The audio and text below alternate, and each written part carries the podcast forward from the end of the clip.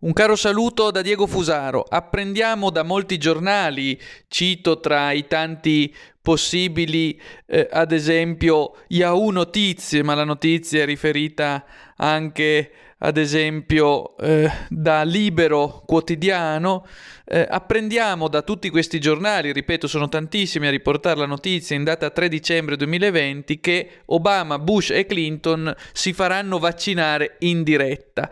Eh, tre ex presidenti americani, dice Libero Quotidiano, eh, scendono in campo per sostenere la campagna di vaccinazione anti-Covid, per promuovere il ricorso all'antidoto da parte dei cittadini. Barack Obama, George W. Bush e Bill Clinton si sono offerti volontari per farsi vaccinare in tv.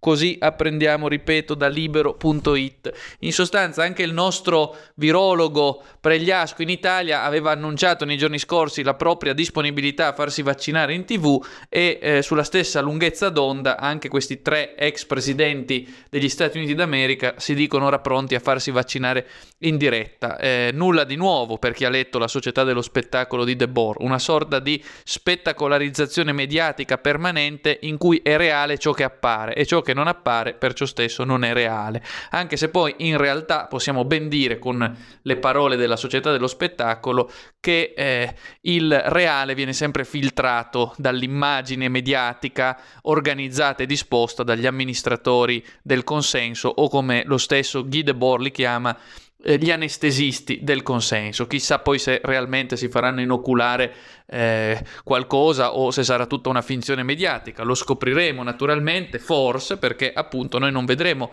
la realtà eh, in quanto tale, ma vedremo la realtà mediatizzata, cioè passata al setaccio eh, dei filtri televisivi e della narrazione dello spettacolo dominante. Ad ogni modo, staremo a vedere.